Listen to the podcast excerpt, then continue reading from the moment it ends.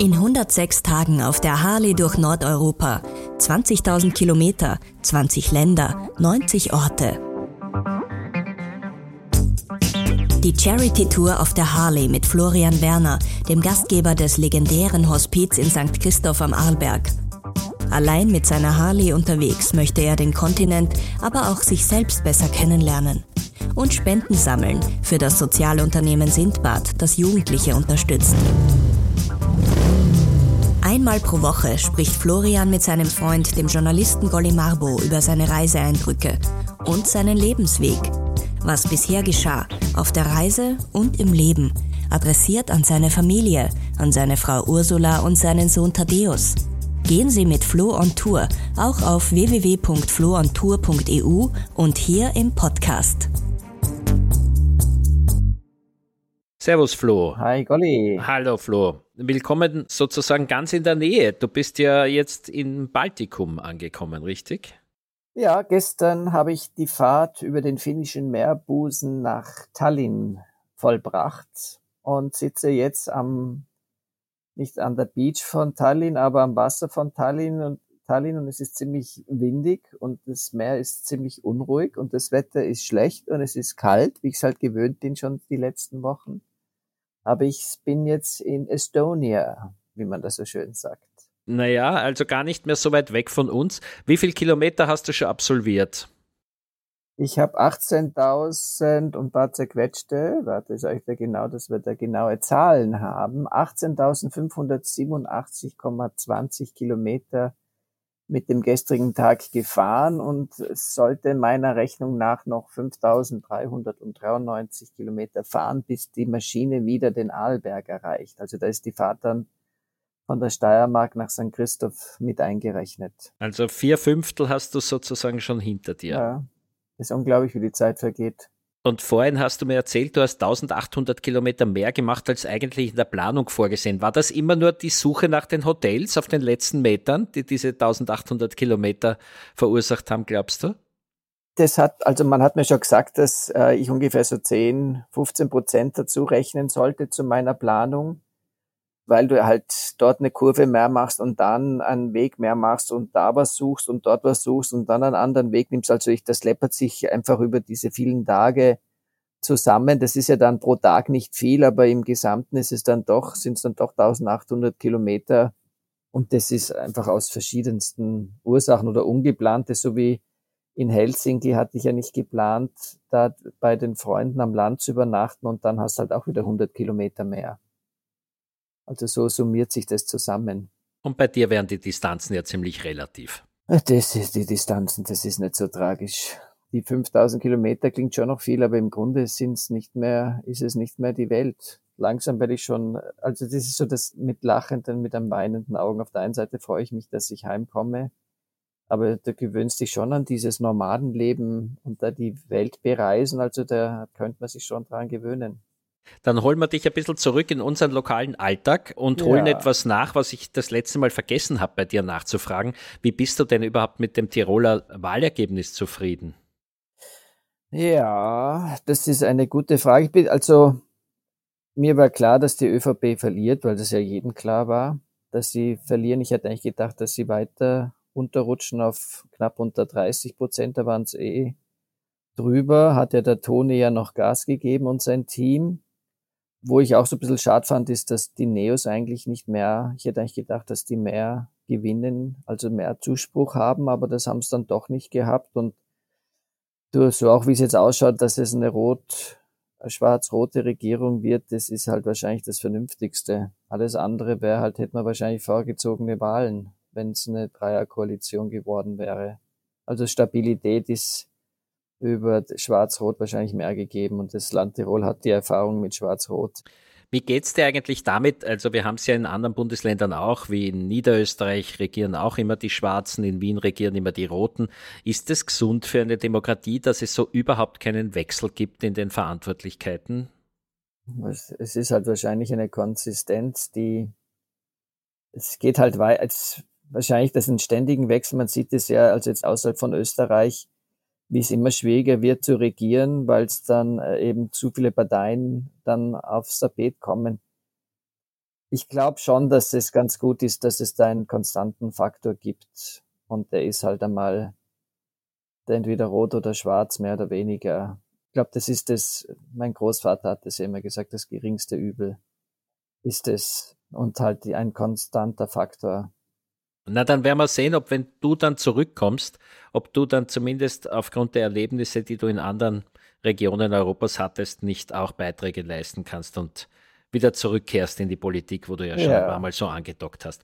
Aber jetzt zu deinem Reisebericht. Du warst in Finnland unterwegs und dort bist du durchaus mit erwartbaren Klischees äh, zusammengetroffen, seien es das Essen des Lachses oder eine Husky-Farm oder natürlich auch von Polarlichtern und Saunabesuchen hast du berichtet.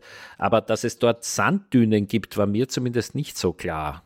Ja, das war mir auch nicht klar, dass ich dann plötzlich an der Sanddüne gelandet bin, aber die hat's in dem Bereich dort, hat der liebe Gott dafür gesorgt, dass sie eine Sanddüne haben. Also relativ lange und du siehst das schon, also das ist ja der Wald, geht ja auch da ans Wasser und dann siehst du so zwischen dem Wald dann halt auch den Sand liegen, der da ja hingeblasen worden ist, aus wo auch immer.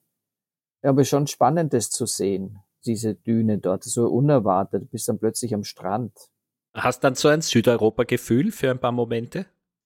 Oder Ostsee zumindest? Ostsee, ja. Eher Ostsee, weil das ist schon von der Temperatur her was, ist es halt einfach frisch. Punkt. Ostsee-Gedanken.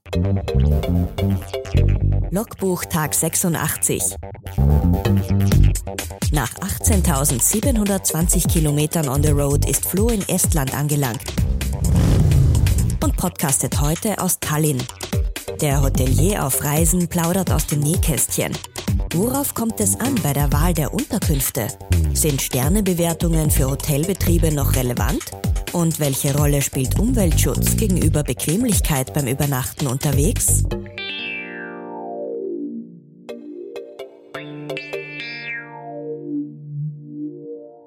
Ein zweites, was dich wahrscheinlich nicht ganz so auf Ferien im Süden gestimmt hat, war dein Erlebnis im Hotel. Und du hast relativ lang darüber geschrieben, dass es ruhig sein kann, dass ein Hotel nicht renoviert werden kann, weil man hat ja vielleicht auch nicht die Mittel dafür, aber es muss gepflegt werden und instand gesetzt.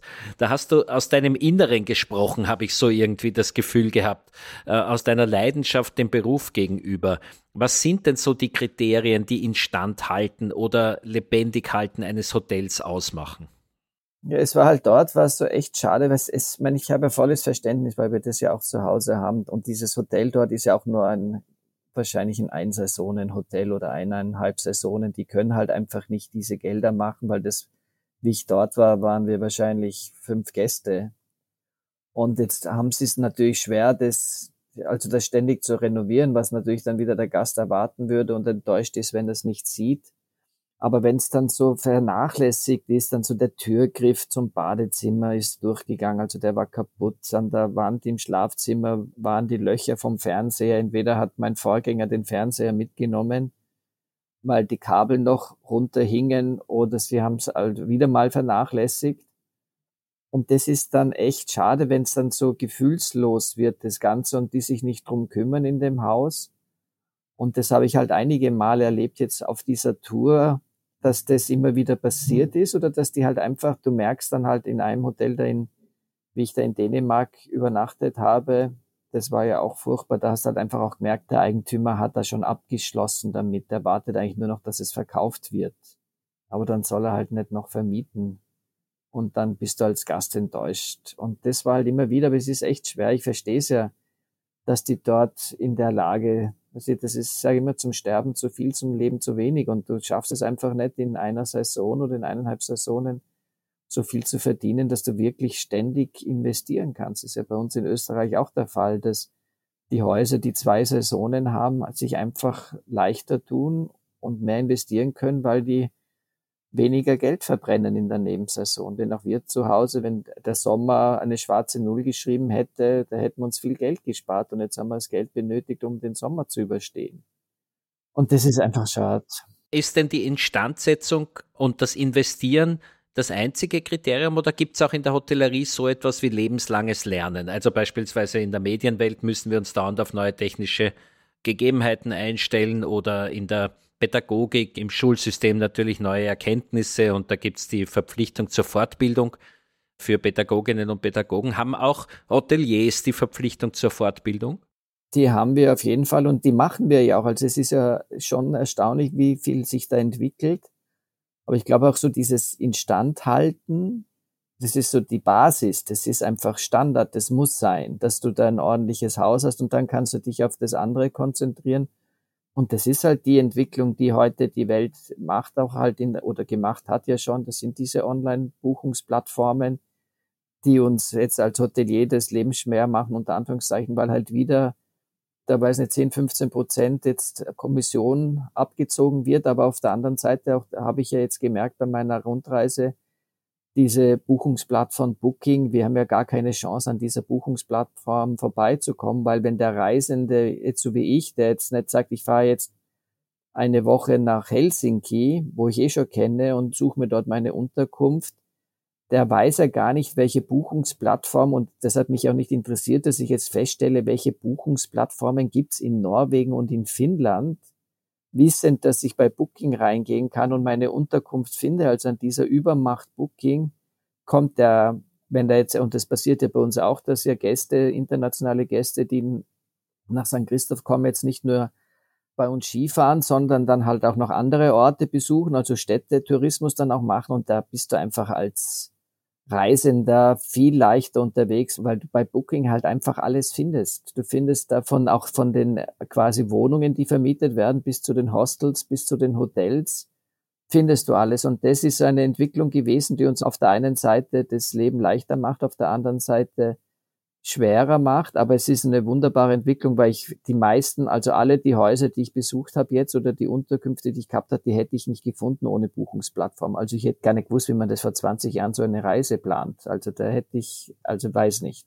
Und das ist das eine Thema und dann natürlich auch diese Bewertungen, die du kriegst. Also ich bin ja auch überzeugt, dass es diese Sterne-Geschichten, dass die sich ja überholt haben die waren früher notwendig, weil da gab's halt keine andere Differenzierung als ein Stern oder fünf Stern. Aber heute haben die Häuser so viele unterschiedliche Positionierungen und differenzieren sich. Und da passt dieses Fünf-Sterne-Thema oder diese Sterne-Geschichte ja meiner Meinung nach nicht mehr hinein. Und ich bin ja auch nicht, meine Unterkünfte habe ich nie nach Sternen gesucht, sondern nach Bewertungen gesucht. Und wenn die nicht über acht war bei Booking, dann habe ich dort nicht gewohnt. Also das ist eine Riesenmacht, die diese Bewertungen haben, aber sie geben dir als Reisender einfach auch die Sicherheit, dass wenn ich so bei acht, achteinhalb Punkten mir eine Unterkunft suche, dass das passt, egal ob das ein, zwei, drei, vier oder fünf Sterne sind. Es passt einfach. Egal, es war echt, ob das ein Hostel ist mit achteinhalb Punkten oder neun Punkten oder ein Bed and Breakfast ist, du weißt dann einfach, okay, es ist ein Bed and Breakfast, aber das Ding hat 8,5 Punkte bekommen. Und wenn dann noch 2000 Bewertungen dahinter stehen und die haben einen Durchschnitt von 8,5, dann weißt du einfach, dass es passen muss. Und das ist für mich ja auch so die Zukunft, wo das geht. Du als Reisender, und ich habe das jetzt hautnah miterlebt, 85 Tage bis jetzt, du gehst nur auf diese Bewertungen und die Bewertungen müssen passen. Und dann hast halt, wenn dann so ein Hotel wieder an der Sanddüne und dann gebe ich denen zwei Punkte, weil es echt schade ist, dann das reißt dich runter und dann bist du auf sieben Punkten. Also wenn du nur noch sieben Punkte hast, da musst du echt überlegen, dass du was machst, weil du dann kein Geschäft mehr hast. Dann geht die Todesspirale nach unten. Das ist ein partizipativer Prozess, der ja sehr sympathisch ist, aber gibt es auch da so Phänomene wie Trolle oder auch Konkurrentinnen, die falsche Bewertungen abgeben und ähnliches? Sind dir derlei Dinge auch begegnet? Nein. Und das, also wenn mich jetzt mein Nachbar falsch bewertet, ist er einer von vielen. Man muss schauen als Unternehmen, als Hotel, dass du möglichst viele Bewertungen kriegst, weil bei, das siehst du ja, wenn du da so bei den Häusern zwei, dreitausend Bewertungen hast, dann ist der wurscht, ob der zehn eine schlechte Bewertung geben, weil es kommt eh auf den Durchschnitt drauf an. Und wenn der Durchschnitt dann trotzdem bei achteinhalb ist, also es gibt ja auch keinen, der also Nein, glaube ich, habe ich 9,2 oder 9,3 gesehen. Also 10 gibt's ja eh keinen, weil immer irgendwas schiefgehen kann.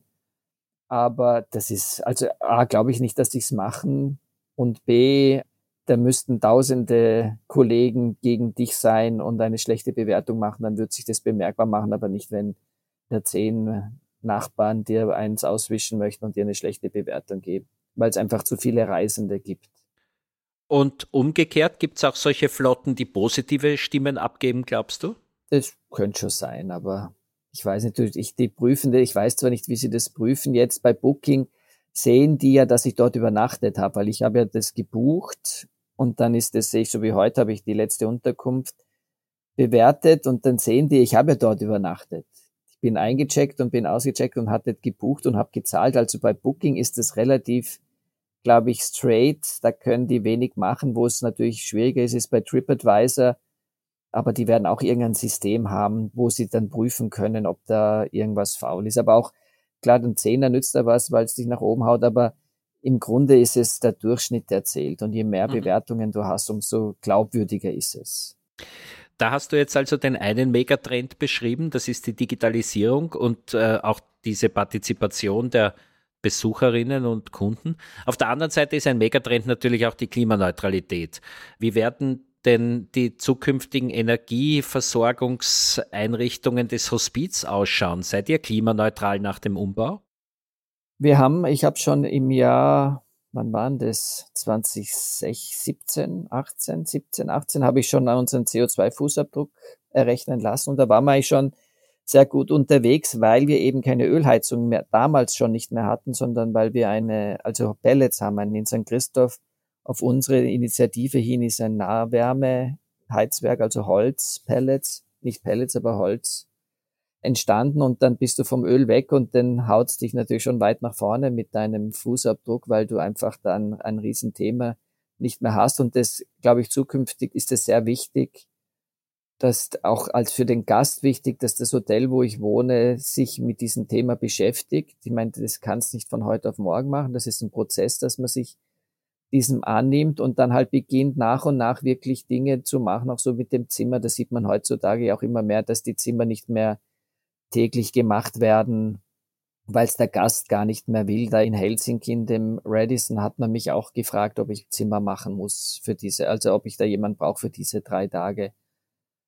Und das hat, also interessiert mich da nicht und brauche ich nicht. Und das wird auch immer mehr kommen und je weniger da Wäsche dann auch, weil wir bei uns zu Hause im Fünf-Sterne-Bereich, weißt du, dann hast du da jeden Tag, manchmal sogar zweimal da die Badetücher ausgewechselt und dann wurde jeden Tag das Kopfkissen neu bezogen. Ich meine, das ist ja, wer überzieht zu Hause jeden Tag sein Kopfkissen neu oder tauscht die Badetücher aus. Also das war vollkommen übertrieben, das zu machen. Aber das war halt damals so und jetzt wird es immer weniger und je weniger äh, wir auch natürlich diese Wäsche haben im Haus und dann halt auch versuchen dann die Strohhalme, Plastik, die ja auch schon, glaube ich, eh schon kaum noch gibt, für, dass die nicht verwendet werden. Also du kannst dann schon viel machen und die Menschheit, vor allem die Jugend, also unsere Gäste, die nachkommenden Gäste sind ja umso mehr in diesem Thema der Nachhaltigkeit drin und da musst du einfach wirklich schauen und beim Hotel jetzt ja auch im Hospiz haben wir jetzt durch den Umbau halt auch was die, dass es halt gut gebaut ist, die Isolation gut ist, die Isolierung.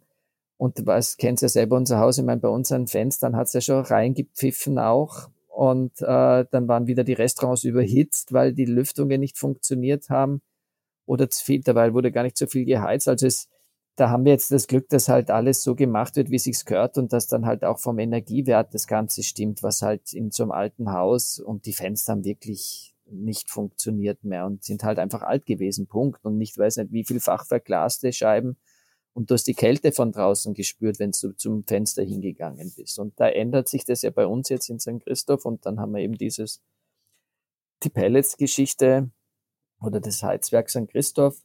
Und das ist natürlich sind alles Schritte in die richtige Richtung und da geht auch kein Weg dran vorbei. Das geht gar nicht mehr anders. Und jetzt müssen wir halt schauen und wir hätten ja eine große Chance bei uns, wenn da die Eisenbahn sich noch weiterentwickelt und in Österreich funktioniert das ja echt toll, dass du halt auch mit der Eisenbahn bis nach St. Anton kommen kannst und eigentlich im Grunde kein Auto brauchst, weil das Einzige ist, du reist an mit dem Auto, stellst es in die Garage und nach sieben Tagen holst es wieder raus. Also wenn die Bahn da so ein Service, auch gerade mit dem Gepäck, ist natürlich die große Herausforderung, dass wenn du viel Gepäck hast, ist es natürlich unlustig im Zug. Also wenn man da eine Lösung findet, wie man das Gepäck vernünftig an den Urlaubsort bringt und dann Zug fahren kann, hilft es natürlich auch. Also das sind schon alles gute Entwicklungen.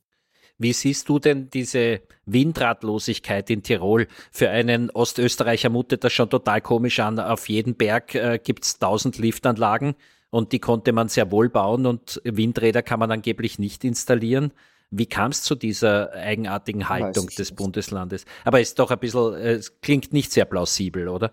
Ja, aber Sie haben jetzt eh, was ich gelesen habe, haben Sie bei der Europabrücke, bei der Brenner Autobahn, haben Sie jetzt ein Modell gestartet, wo Sie eben kleinere Windräder auch montieren, weil dort pfeift ja auch ständig der Wind. Also so, dass man eben da auch schaut, ob es nicht eine Alternative gibt mit kleineren, dass es eben nicht diese großen Teile sind. Vielleicht kann ich auch auf Liftstützen irgendwie sowas machen. Ich meine, die Solarenergie, da hätte man da diese ganzen, aber das ist jetzt ohne, dass ich weiß, ob es funktioniert, sind also bei diesen Lawinenverbauungen könnte man dort Panels drauf machen, also Solarpanels drauf machen und verkabeln, weil es im Grunde das Grundgerüst wäre schon da. Also ich glaube, da ist schon noch Kreativität gefordert und dass man was machen kann. Das, es hat halt keiner Freude jetzt bei uns, wenn ich jetzt in St. Christoph so ein riesen Windrad stehen hätte. Natürlich würde am Pass oben so ein Windrad äh, wird wahrscheinlich auch Energie liefern, weil es dort pfeift auch ständig drüber, aber super sexy fände ich das jetzt nicht. Das ist halt wieder so das eigene Ego, das sagt, aber Windräder ja, aber nicht in meinem eigenen Garten. Das ist halt dann der Schatz. Aber da wärst du als Künstler gefordert, um die Gestaltung eines Windrades als Wettbewerb äh, in die Wege ja, zu leiten. Das ist es, wenn du das wieder eben schaffst, so dort sowas zu installieren, dass Energie, also wo du was aus Energie oder Energie daraus machen kannst, aber dann nicht so ein plumpes Teil ist, das dort steht, dann wäre es natürlich schon. Oder bei uns, wo es haben wir da diese Lüftungsschächte vom Alberg Straßentunnel. Ich weiß nicht, ob die eine Energierückgewinnung machen. Ich meine, da haben sie auch mal eingeplant in St. Christoph. Ich meine, St. Christoph, wenn die so einen großen Lüftungsschacht hätten, vom Albergstraßentunnel wäre das auch unspannend für den Ort. Aber dass man, da glaubt, da könnte man schon nützen, Geschichten nützen und machen. Und ich habe heute auch gelesen, dass sie jetzt mit der Sitzheizung bei den Sesselliften aufhören im kommenden Winter und die nicht mehr heizen, um Energie zu sparen, was ja absolut Sinn macht. Ich meine, wir zwei sind Skifahren gegangen am Arlberg, da gab es keine Sitzheizungen. Klar ist es super lässig, wenn du dich draufsetzt und es ist warm, aber wir haben es auch überlebt. Na und wie? Ja. Vor allem waren es Schlepplifte, also wir waren ja noch die Zeit der Schlepplifte richtig. am Anfang und der riesigen Valuga-Bahn. Richtig. Diese großartige Seilbahn. Ja, richtig. Also da ist schon noch Luft nach oben, aber ich weiß nicht, auf der einen Seite verstehe ich es natürlich, dass keiner in seinem Garten so einen riesen Teil haben möchte. Und ich meine, hier aber auf der Reise habe ich auch genügend Windparks gesehen. Aber das waren halt irgendwo große Flächen und dann war ein Bereich Windpark, aber nicht jetzt, dass ich so mitten im also da in Norwegen Naturschutzgebiet oder in, auch in Finnland hast du keine Windräder gesehen.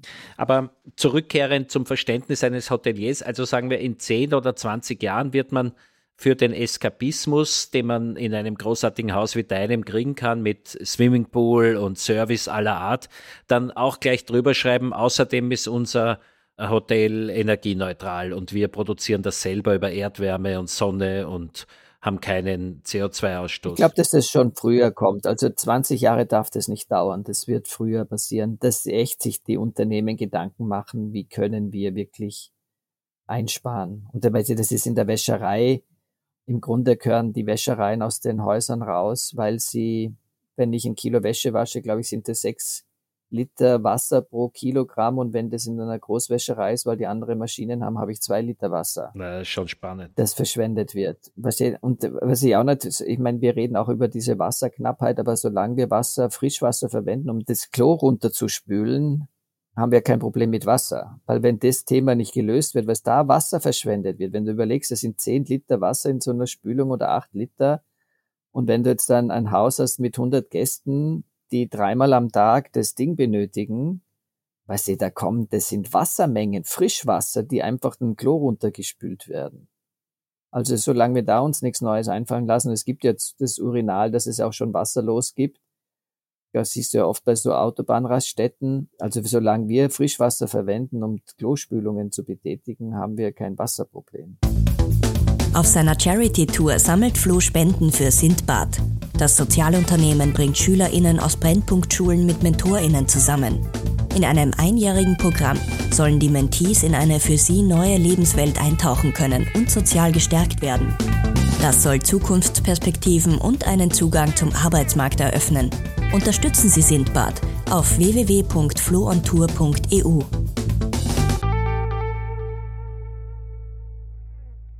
Ich habe jetzt noch ein Thema, das ich anschneiden will für heute.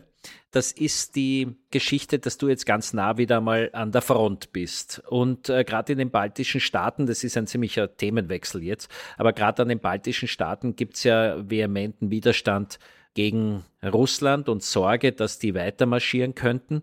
Und die große Diskussion, ob man russische äh, Soldaten bzw. junge Männer, die nicht zum Militär wollen, aufnehmen soll oder nicht. Wie denkst denn du drüber? Und wir haben ja auch bei dem ganzen Podcast immer dazu uns gedacht, dass der Thaddeus sich das einmal anhören wird und anhören soll. Soll dein Sohn für einen Diktator in den Krieg ziehen, um das eigene Land zu verteidigen? Oder hätte er ein Recht darauf, ins Ausland zu fliehen? Was würdest du ihm empfehlen?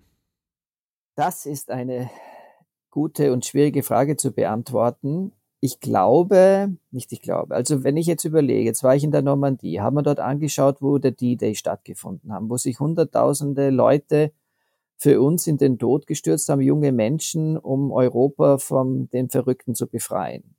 Hätten die alle gedacht, äh, danke, tschüss, ich haue ab, wäre das wahrscheinlich nicht passiert und wir würden heute hier jetzt in Zentraleuropa zumindest hat es mal bis jetzt ganz gut geklappt. Aber die haben ja für die Demokratie gekämpft. Die ja. jungen Männer in Russland müssten ja für den Diktator kämpfen. Hätte ja, man für Hitler in den Krieg ziehen dürfen?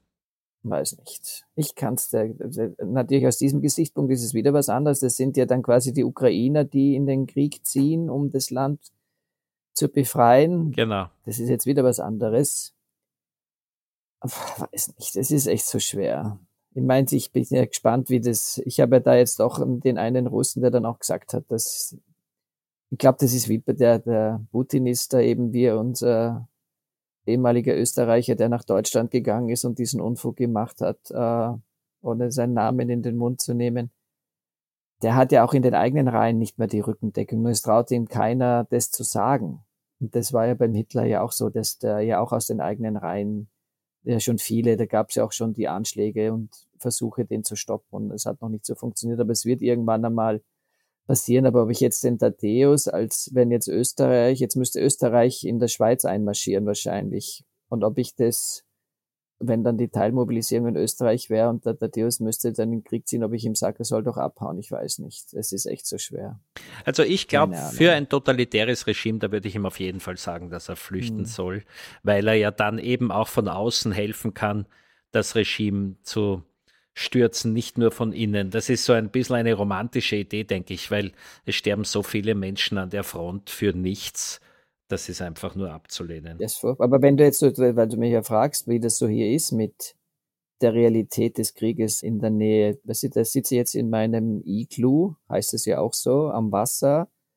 Und auf der einen Seite von links kreuzt ein Kreuzfahrtschiff daher und von rechts kreuzt ein Kriegsschiff daher. Also da bist du schon sehr, weißt du, auch Deutschland hat ein großes Kriegsschiff hier in, am Hafen in Tallinn liegen. Und daneben liegt die AIDA, also nicht jetzt direkt daneben natürlich, aber da hast du die AIDA als Kreuzfahrtschiff, als Luxusurlaub. Und dann vis-à-vis -vis ist ein großes deutsches Kriegsschiff. Und jetzt fährt da vor meiner Nase, fährt eben auch eine Fähre vorbei und ein Kriegsschiff treffen sich am Wasser. Also es ist schon sehr präsent, aber es wird jetzt nicht, also auch, du spürst jetzt nichts hier, du, es wird auch nicht drüber gesprochen, also null. Also keinerlei, du merkst gar nichts. Wenn du nicht wüsstest, dass da in der Nachbarschaft was ist, kriegst du das jetzt als Tourist nicht mit. Das habe ich in Finnland nicht mitbekommen, in Helsinki nicht, also nirgends. Das ist alles Business as usual. Sehr, sehr spannend. Ja. Flo, du wirst weiter die Augen für uns offen halten als Korrespondent im Baltikum. Ja, also aus diesen Ländern, richtig. ja, heute bin ich ja noch in Estonia und morgen geht's dann weiter. Und das ist ja auch echt ein spannendes Land, das ist Estland. Und die haben ein tolles Schulsystem. Die sind ja weit vor uns, glaube ich, wenn ich mich nicht täusche, mit ihrer, mit dem Niveau der Schulen hier im Estland herum. Also die sind ja, so in Norwegen hat ja da auch so gut abgeschnitten bei diesen diversen Tests. Also die sind ja echt gut unterwegs da herum. Weil der Lehrberuf was gilt. Du darfst nur Lehrer werden, wenn du x äh, Prüfungen vorher bestehst und das ist ein ganz begehrter ja. Beruf gerade in Finnland und nur jeder Zehnte, der sich bewirbt, wird dann auch wirklich Pädagoge oder Pädagogin. Da hast du sozusagen ja. gleich einmal schon beim Studienbeginn nicht wie bei uns diejenigen, die viel Ferien machen wollen, ich verallgemeinere ja. sehr, sondern du hast die, die wirklich was Besonderes beitragen möchten ja. für die Gesellschaft. Das ist echt, also das Tallinn ist auch so eine Stadt, wo man wieder herkommen kann. Das hat echt schon, also diese Altstadt ist echt der Hit, unglaublich, so eine Mittelalter Altstadt, super schön echt, echt der Hit. Dann genieße es weiter, pass auf dich auf Danke. für das letzte Fünftel der Reise. Ja, und leider. wir hören uns, nächste hören Woche. uns nächste Woche wieder. ja, danke dir. Alles Gute, Flo. Servus. Ciao, ciao. Baba. Was bisher geschah. Die Charity-Reise durch Nordeuropa finden Sie überall, wo es Podcasts gibt und auf www.floontour.eu, bei Insta auf florian.werner und auf TikTok Florian Werner 373.